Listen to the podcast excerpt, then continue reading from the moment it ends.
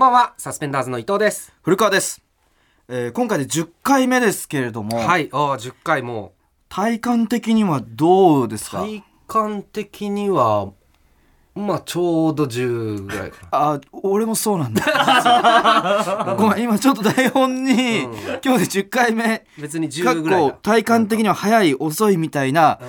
書いてあって、読み出したはいいものの、その先には何もなかった。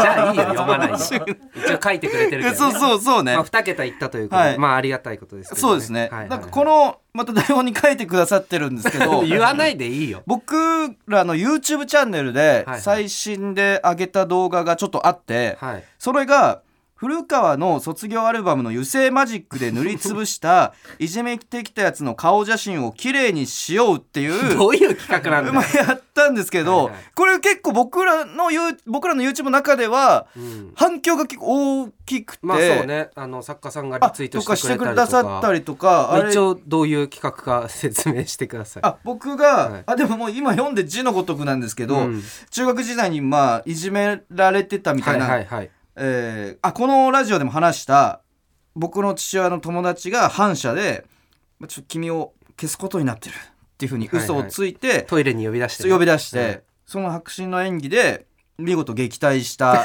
相手 そうだね。の卒業アルバムの写真を枠ごとマジックで黒く塗りつぶしたんですね。映していいのかよそんなの。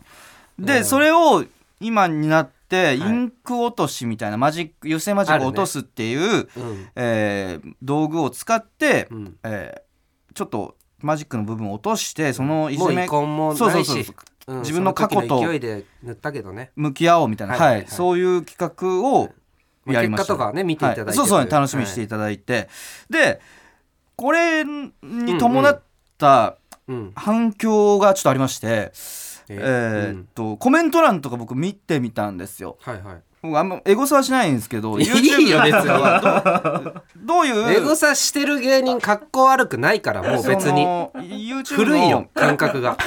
エゴサしないとかも言わないでいいし別に。そのどういうのが需要あるんだろうっていう YouTube の自分の全員してるから。YouTube をどうブラッシュアップしていくためにうん。参考としてコメント欄を見たりしてるんですけどいいよ気になったんだろ？自分がどうそこでなりたいかちょっうん。と何個もあった意見として何？古川さんイケメンじゃんみたいな。で端正な顔立ちしてるみたいな,、ね何個かね。意外とかっこいいじゃんみたいなね。ついさっきもマセキのうん。女性マネージャーの多田さんっていう、うん。もう普段接してもないし、はいはい。あのプライベートな連絡とかも一切したことないうん。多田さんがついさっき、あの YouTube のうん。昔の古川さん、あのオフィシャルヒゲダンディズムのボーカルに似てますねっていうついさっきそれも入って時を同じくして高校の時の卒アルも、うん。たまたま今日僕ら事務所ライブあったじゃないあですか。今日あったね。でネタで卒業アルバムをテーマにしたコントやあったじゃないですか。そね。古川はい。の卒アル持ってきてね。そうそうそう。でそれは高校の時、これ YouTube は中学なんですけど、はいはいはいはい。高校の時のうん卒アル持ってったら、うん。楽屋で「え見してよ」みたいに芸人うんとかに言われて見したんですよ僕の高校の時のうん。写真、そしたらみんな口々にうん「あイケメンじゃん」みたいな これマジ？言ってたよ。いやわかんない。俺はその場にいなかっ安原カラスさんとか 古谷稲也さんとたかでも女性芸人。とかが「うん。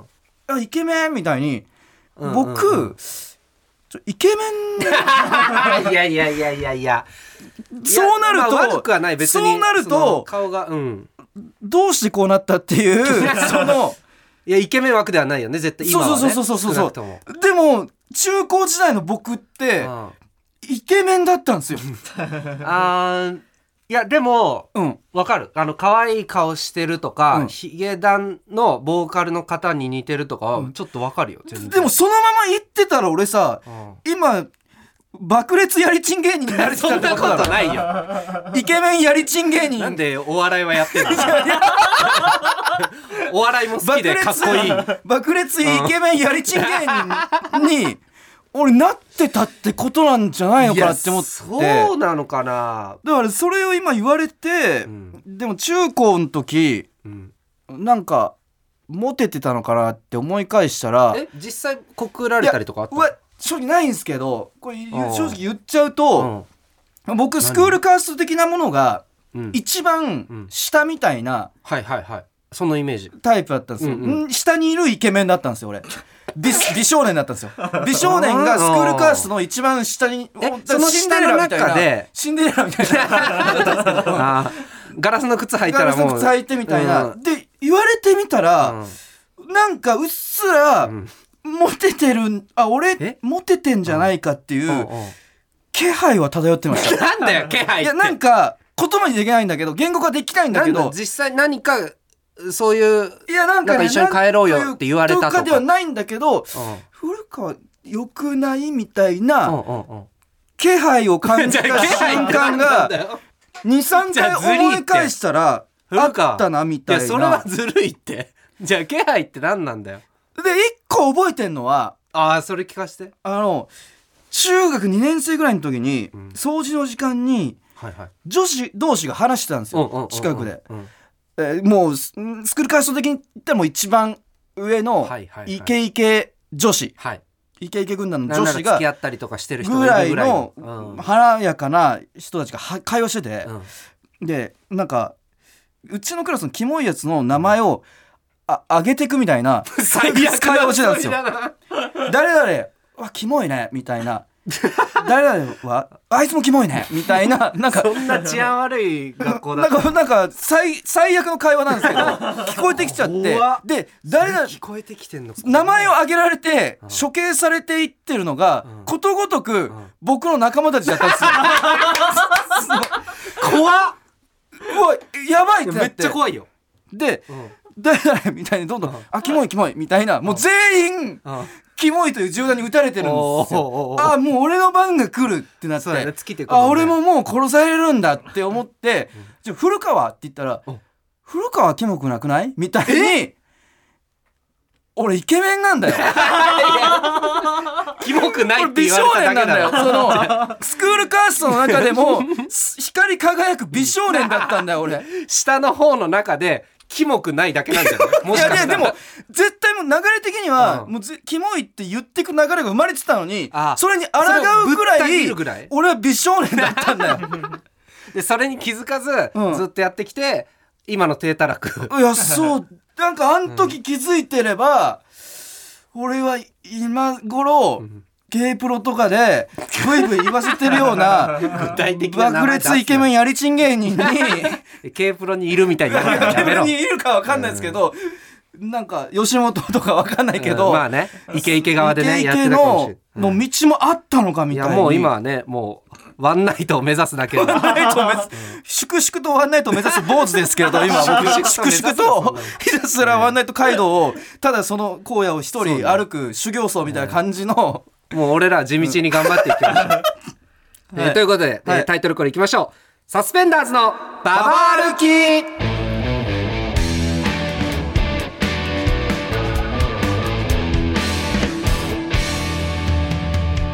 はいということで始まりました。マイナビラフターナイトサスペンダーズのババ歩き。改めましてサスペンダーズの伊藤です。古川です、はい。えーちょっと実はねうん。今回リスナーの皆さんに、まあ、宣言したいことみたいなのがあって。宣したまあっていうのもなんだろう。えーっとね先々週、うん。僕この収録の時に、うん。あのママチャリ自分のうん。いつも漕いでるうん。移動手段で使ってるママチャリではい。この赤坂の TBS に来たんですよ。ええというのも、うん。その前に下北沢でライブがあったんですね。あったあっ。た。うん。で僕の家から下北沢ってもう自転車で行っちゃった方が早いぐらいなんですよ。で3 4 0分ぐらいかけて下北で行って下北でライブ終わった後30分ぐらいの距離だったんで、はい。赤坂まで自転車で来て、で赤坂から自分の家まで1時間ぐらいかけてママチャリで帰るみたいなんことをやった時にはい。なんか自分の中でそれがすごいしっくりきて、しっくり？てっていうのも、うんうん。なんか俺たまにこのスタジオ入る時に、うん。コンビニで買ったコーヒーをうん片手にコーヒー好きなんで、うん。コーヒー片手に、うん。あのこの春からもらった入館証かざして、うん。TBS 入りすることが時たまあって。あるね。そんな自分になんか違和感を感じてて、え？なんかなんか違くねえかみたいな。何がだよ？いやなんかわけわかんねえよ。何を話してんだよ。コーヒー片手に自分の顔の入館証かざして芸能人気取りかみたいな。いやそんなことないよ別に。で思い返した時にママチャリでうん。赤坂来た時にはなんかペダルの重さとかい、うん、赤坂とか都心部ママチャリ漕いでる人なんて全然いないですよ。正いや直いないよ。赤坂ママチャリこいでる俺一人ママチャリ漕いでて、うん。でその排気ガスの混じった風が、うん。その汗ばんだ肌、なぞる感じと小説の一節かみたいな その宣言をしろよ早く。何なんだよ。一つ一つに、うん。なんていうか意味を感じてああ分なんかかったよ。だからなんだよ。お俺うん。ママチャリでうん。赤坂に来ます。何の宣言なんだよそれ。なあ。ママチャリ宣言というか何が企画になんだよそれ。いやすごい僕の中でしっくりきてだか来いよ勝手に、ママチャリでうん、その TBS 入りしてるパーソナリティなんて俺以外いないだろうって思った時に、いないよ。なんか岸高野なんてもう車で来てんだから。いやそうだそうとかタクシーがメインでの移動手段みたいな人とかがーでしか来ない人もいるし。たくさんいる中でそのなんかママチャリで来てる自分うん。を思った時に勇気が湧いてきたんですよ。なんか俺は芸能人にはならねえみたいなそのママチャリであの赤坂来てる人長野さんかお前お前長野さんちょっと待ってくれ待ってくれ。お前そっち行くのか。長野の長野さんの出所がめちゃくちゃ感動したんだよ。正直。俺のそっち行っちゃうの俺のか影響待ってくれ。俺の影響をダイレクトに言うの俺行かない俺ちょっと長野さんの長野さんの出所聞いてかかこのこの人かっこいいなって思っちゃってそれをピンポイントでやふざけんなよお前。一緒に芸能人になろうぜ。恥ずかしすぎるってうわやべえ。ななんだよ。いいやってくれよ。恥音ずかし声がらないで。芸人伴い今回はこんな企画を行います。何？俺たちママチャリ組。えー僕たちを正しい道に進ませてくれる唯一の乗り物ママチャリ。ママチャリといる時だけはね素直な自分に戻ることができる。どんな時だって僕らの進む道にそっと寄り添ってくれるママチャリとは母のような存在なんですね。そんなことない？よで正直僕はママチャリデビューが遅かったんですよ。え？ママチャリデビュー？があでも意外と実中家住んでる学高校ぐらいでマウンテンバイクだったんですよ、はいはいはいはい。僕。で実家出て一人暮らししてる時しばらくママチャリを買うお金すらないみたいな。うんうんうん。でその時はどうした？もう歩きっすあ歩きか。歩きと電車、はいはいはいはい。でそれででもウーバーイーツとかもやりたいってなってバイトで、うんうんうん。で知り合いをつてをあ通じてママチもらったんだっャリ譲ってもらったんですよ。そうだ。なんかママ僕にママチャリをくださいみたいなことを長々と書いたノートを ノートっていうブログみたいなやつがあるんですけど金ないんだよ。ウーバーイーツをやりたいのでママチャリを僕僕を遠くに運んでくださいみたいなそれもなんか文学的な面をして長々書いたノートがあるんですけど、はいはいはい。それで譲ってもらって、えーそれが5年前ぐらいかな、はいはいはいはい。そっから、まあ、なくしちゃったりとか盗まれたりとかへつつ何台か変えてはいるんですけど、はいはい。基本的にはママチャリは僕の生活ともにあってでもデビューが遅かった分、うん。いやママチャリの良さとかをなんか皆さんから送ってもらってうん。改めてママチャリっていいなっていう。はいはい。電動自転車とかだとダメってことね。ああまあそうね。マウンテンバイクととかかいい自転車とはいはいはい。かじゃない本当にカゴのついたはいチリンチリンってベル今 BGM で待ってたベルのついたママチャリの素晴らしさをちょっと今回、えーリスナーから募集したんでちょっとえ？ママチャリ？のうん。リスナーで手と手を握り合っていやハンドルとハンドルを握りいいよ台本に書いてあるやつ言わないママチャリの魅力を魅力を伝えていきましょうということでね。ママチャリの魅力？どんなのが来るかちょっと想像できない。まあそうですね。でもえー揉めなコーナーにしたいんで、え？えー皆さん余計なチャチャでチェーン外すような真似はしないでくださいね。っていう。ということでね早え速モメなコーナーなるかな？早速紹介していきましょう、東京都ラジオネームはちみつふとしさんママチャリの思い出といえば中学生の頃ハンドル部分の位置を持ち上げて改造して乗るのが流行っていました。あったな。通称カマキリ。はいはいはい。やんちゃでイケイケな同級生はほとんどカマキリにしていて「お前もやれよ」と言われましたが僕は親に危ないからダメだと禁止されていました。そんなある日の夜塾の帰り道自地元の不良に絡まれた僕とイケイケ同級生。同級生だけカマキリが生意気だと絞られ僕は普通のママチャリだったため無事でした。普通のママチャリ最高！っていう。あーでも、うん、ちょっとエモいかもね、はいはいはいはい。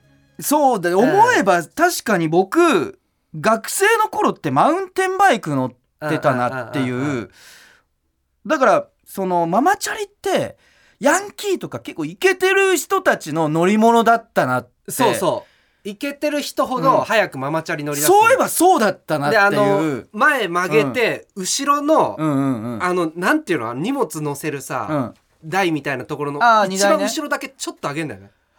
あそのあるあるも分かんないわ絶俺。対わかると思うこれ。さっき関野さんもマジックテープとかうん。貼ってみたいにうんうんうん。言ってて、何も絵が浮かばなくて。だからママチャリってそう考えると深いっていうかいやかなり改造のしがいというかあの反射板みたいのつけたりとか、はいはいはいはいはいはい。それはかっこいいではなかったかもしれないけあどーじゃあ僕みたいなタイプはそうか思えばマウンテンバイク乗ってたから買ってもらった親かマウンらテンバイクはだから本当小学生の低学年とかだと結構かっこいいかもしれないでもやっぱ中高だとイケてる人ほどママチャリママチャリママチャリ。それを今気づきがあったっていうか。だから俺は うん。あの時のイケてる奴らが乗り捨てたママチャリ今乗ってんだよ。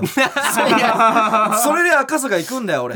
そのまま乗り捨てたもうみんなママチャリ乗ってた頃の思い出。確かに。もう33だと乗らないからねもうその頃ママチャリ乗ってたやつはもうベンツとかうん。金持って まあそこまでじゃない。俺はあいつらが乗り捨てたママチャリ乗って赤坂行くんだよ。その排気ガス混じった風浴びながらママチャリ行くんで芸能人にはならねえんだよ俺は。長野さんなんだ。よ やめてその部分急に長野さんなんだ。よやめてくれよ俺。ママチャリがエモいのはまあいいとして芸能人にならねえの部分が長野さんなかなり予想外の事態なんだよ。長野さんっていう。違うお前が長野さんが言ってたやつ言ってたから。いやまあでもいいですね。気づきがある。いきましょう。さあドルドル。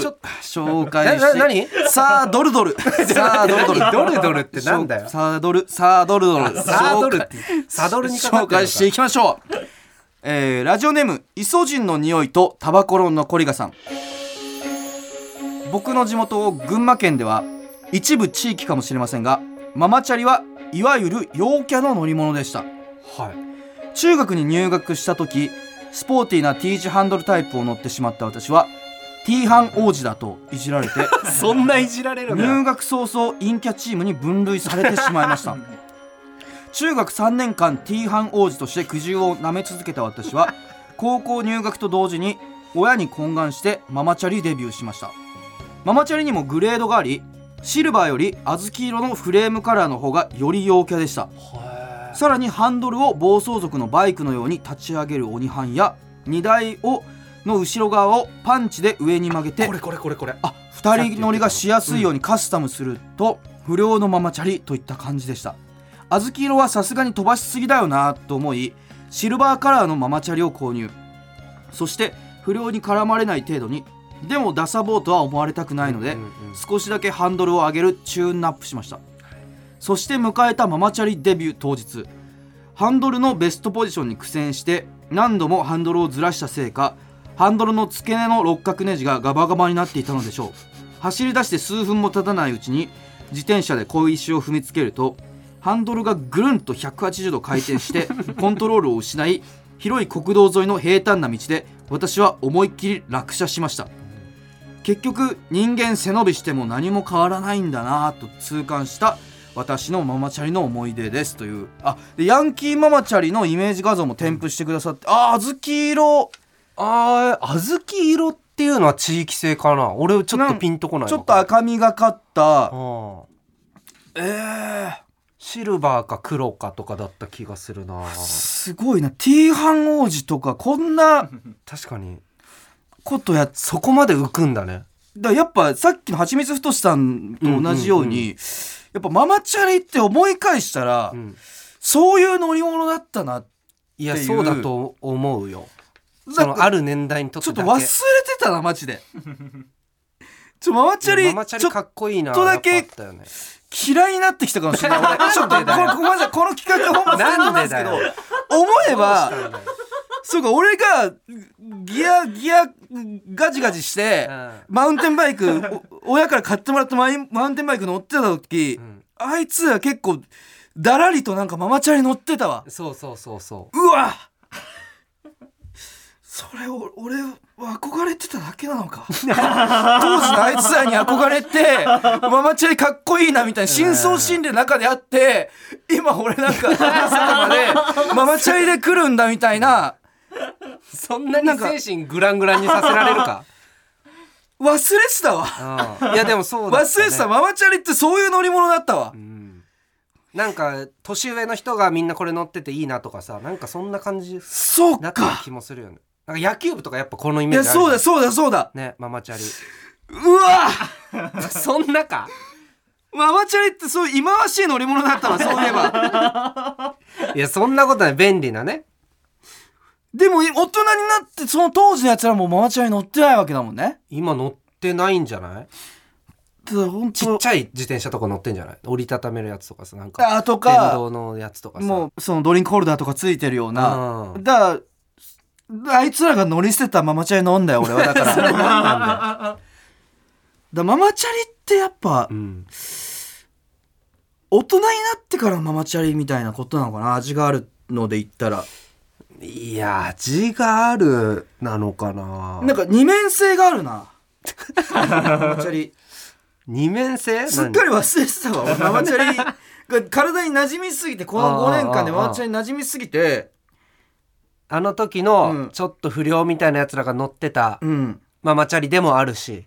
そうだね。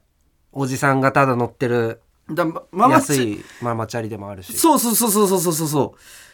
この年からのママチャリというか おじさんが乗るママチャリ、あーその味うんを出したいみたいなこと、そうだね。だから風俗からの帰り道みたいな 自転車で風俗行ってるやつ、そうそうそうそう。風俗からの帰り道とかうん、警備のバイトの夜勤明けあにー。缶ビールをはいはいはい。発泡酒をうん。カゴに入れてみたいな、俺の想像してるママチャリ組ってそういうもんだったああなるほどどね。いやでもママチャリの思い出ってなったら学生時代なんじゃない？やっぱ。そうだね。でまあちょっとでもそんなことはさておき、はい。さあどれどれ紹介していきましょう。ハマってないぞ。えーラジオネーム返答パンダさん。僕が中学生だった時の話です。おばにプレゼントしてもらったママチャリを乗り回していました。ママチャリさえあればどこへだって行ける気がしました。その日も駅前でママチャリを漕いでいるとパチンコ屋の駐輪場から出てきた酔っ払いのママチャリが僕のママチャリの後輪に突っ込んできました。幸いにも少しよろけた程度で済んだ僕は舌打ちだけしてその場を立ち去ろうとしました。しかしその時そのおっさんが僕の腕をぐっとつかみ「おい坊主お前今舌打ちしただろ。目上の人間に向かってその態度は何だ?」と問い詰めてきたのです。びっくりした僕はとっさに「は？舌打ちなんかしてないですけど」と嘘をつくとさらにイラついたおっさんが僕をママチャリから引きずり下ろしました。さらに「おいお前こっち来い!」と路地裏に連れて行かれそうになったので身の危険を感じた僕は腕を振りほどきました。するとおっさんは僕の胸ぐらをつかみ「お前の名前は何だ？俺の名前はな三谷って言うんだよ」と言ってきました。ここで僕は「警察呼びますよ」と告げ110番通報をしました警察に電話している間三谷は「やいのやいの」言ってきましたが無視しました。それから数分後警官が到着しました。僕はこれで安心だと胸をなで下ろしていましたが事情聴取を終えた警官が「舌打ちした君が悪いね」と僕のことを説教してきたのです。その日の帰り道僕はママチャリをこぎながら悔し泣きしました。僕の地元の小岩駅周辺は常に誰かが喧嘩しているしゴミが捨てられているしタバコの匂いが立ち込めています。ここは汚い街です。警察がそんなんだからです。僕は警察を許しません。ということですけれども。なるほど。いやでもこれ味があっていいね。小小岩とか、ね、小岩とママチャリって親和性も高いし。ちょっと治安悪めの街というかこのおっねさんも普通に飲酒運転してるから全然良くないんだけどうん。酔っ払いだからね。でもなんかなるほどね。返答パンダ小岩なんだね。あ返答パンダ。うん。いやなんか前にはい。メールくれた時に性格悪いなって 言っ、ううんん思ってたから、うん。あ小岩育ちかっていう。いやいやつなげるなよいやこのその点と点をつなげる必要はないんだけど。これ小学生と中学生か。あ中学生いやね中学生で大人に舌打ちできなくない？これすごいと思った俺相当気合入ってるというか怖って思ったちょっと。いや確かに。そっか。怖いよ。中学なったばっかりそっかそっか。中学になって、うん。しかもママチャリか。うん。でそっか。警察をもう信じられなくなっちゃって。12歳とかで。いやそうだな。あそう考えるとママチャリね。ママチャリがかなりうん俺が思ってたものと違ったかもしれない。そうだね。結構治安の悪いというかうん。イメージかも、ね、思えばやっぱりママチャリってそうだわってうん。思い出したな。え？ごめんなさい。えじゃあママチャリあんま良くないなってなったってこと？今回で。電車で行きます。何なんだよ。いやいやちょっとなんかそうだったなってなんかいいきなりわーっと思い出した。サスペンダーズなんか想定外。長野さんとかその過去の長野さん関係ねえ続いては伊藤にスポットを当てたほぼほぼポッドキャスト行きのコーナー。行きましょう。も毎回はみ出してんじゃん。読み方はベタだけど漢字は難しい名字あるある。えーサスペンダーズ伊藤の特徴といえば人弁に衣で「い」読み方は伊藤でベタだけど漢字は依存の「い」という珍しい名字をしていますよね。そうですね。結構読まれないね。そんな読み方はベタだけど漢字は難しい名字あるあるを募集しました。果たして伊藤が思わず「いい」とうなるようなメールは届いてるんでしょうか？今週どうしたんだよ。行きましょう。どんどん行きましょう。えーラジオネームずっと春休みでいいのにさん。予約表を書くときはカタカナで書く。これある？どう？ある？ある？あるか？これありそう。ファミレスとか行って漢字で書く頼藤さんって呼ばるれるからあそうかカタカナで書いてあるのってそういうことか。俺相当カタカナで書くね伊藤。うわこれはありあそうのっすね。バイト先のなんか書くところ、はいはい。な名前読みましたとかさ、うん書くところほぼカタカナで書いうてわる。これはあるな。めちゃくちゃいいっすね。いやーあるけどね、えー続きましてラジオネームカモナンバーさん伊藤の「い」は依頼の「い」ですみたいに自分の中で鉄板の漢字の代表例を一つは持っている。あるわ。これありそう。めっちゃあるわ。てか親が電話でうん。それを言ってるのを子供の頃に記憶して伊る藤からしたらちなみに何なの？依存の「い」か依頼の「い」で言ってる。ああなるほどで人ね弁に衣も言う、かんなああなるほどね。うん。のどれかこれはあるあーいいっす。ね いや古これな古川はないもん。あマジで？古川で。親が電話口でうん。よく説明してたの子供の頃に見てて依頼の「い」っていう音だけ覚えてるぐらいの、うわそれすげえな。あそうなんだ、ん。で自分もちょっとアレンジして依存の「い」使ってみちゃったりなんかして。いやいや別に 羽を広げて。いいんじゃないですか？いいあるあるじゃないですか？まあまあまあ、いいっすね。ラジオネームカモナンバーさん。すごいな。パソコンで漢字に変換するとき中途半端な場所にあって何度も通り過ぎてしまう。ありそう。あいやでもねありそう。これはないね。あないの？いやもう何であの変換するか決まってるからあ頼藤って頼藤でまず名字出してはいはいはい。えっ、と高雪の高これ難しい字なあー。ので月光で出す、あなるほど。で月,、月月の字を消すうんっていう、消してで幸せで出す。うわこれありそうだな。もうこれもう決まってるからうわなるほどね。だ人のをはい検索するときに多分やりがちな。うわ「い」いで「い」で検索しちゃってはいはいはいはい。バーって飛ばああしちゃう。そうねそうね。あじゃあ割と人人のかもしれない。そうかもね。まだ主観で見えてない部分もあるという、うん。いやいいっすねこれ。いやまあまあ。えーうん。いいね確かに。精度が高いかもしれラジオネームチーズ撲滅派さん資料に書かれた名字の変換ミスを見つけてもよくあることなので指摘せず そのままにしがち。いやこれめちゃくちゃあるわ。ありそう。っていうかこの TBS の入校証のうん。高の字間違ってるからいやもうありすぎて俺もう言うつもりもない。もう一生そのままスバルスバルになっちゃうのよ俺の高の字一本だけ違うから。ああなるほど、うん。調べてみて。なるほどと言って全然わかんないもん。一本だけ違う。これいい。めっちゃいいな。クオリティ高っ。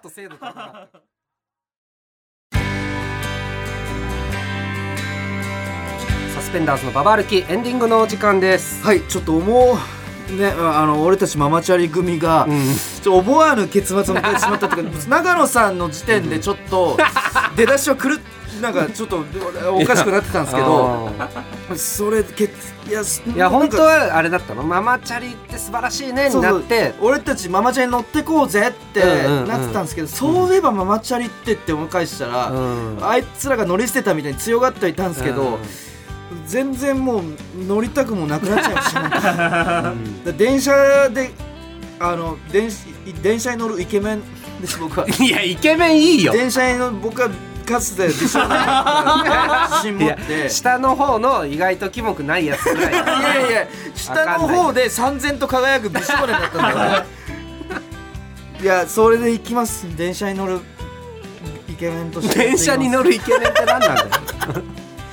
はいということで、えーポッドキャストでは今日の放送の再編集版とアフタートークアップします。番組へのメールアドレスは aruki.tbs.co.jp aruki.tbs.co.jp ツイッターのハッシュタグはカタカナで「ハッシュタグさすばば」でお願いします。はいということで、えーここまでのお相手はサスペンダーズ伊藤と古川でした。ありがとうさようなら。ございました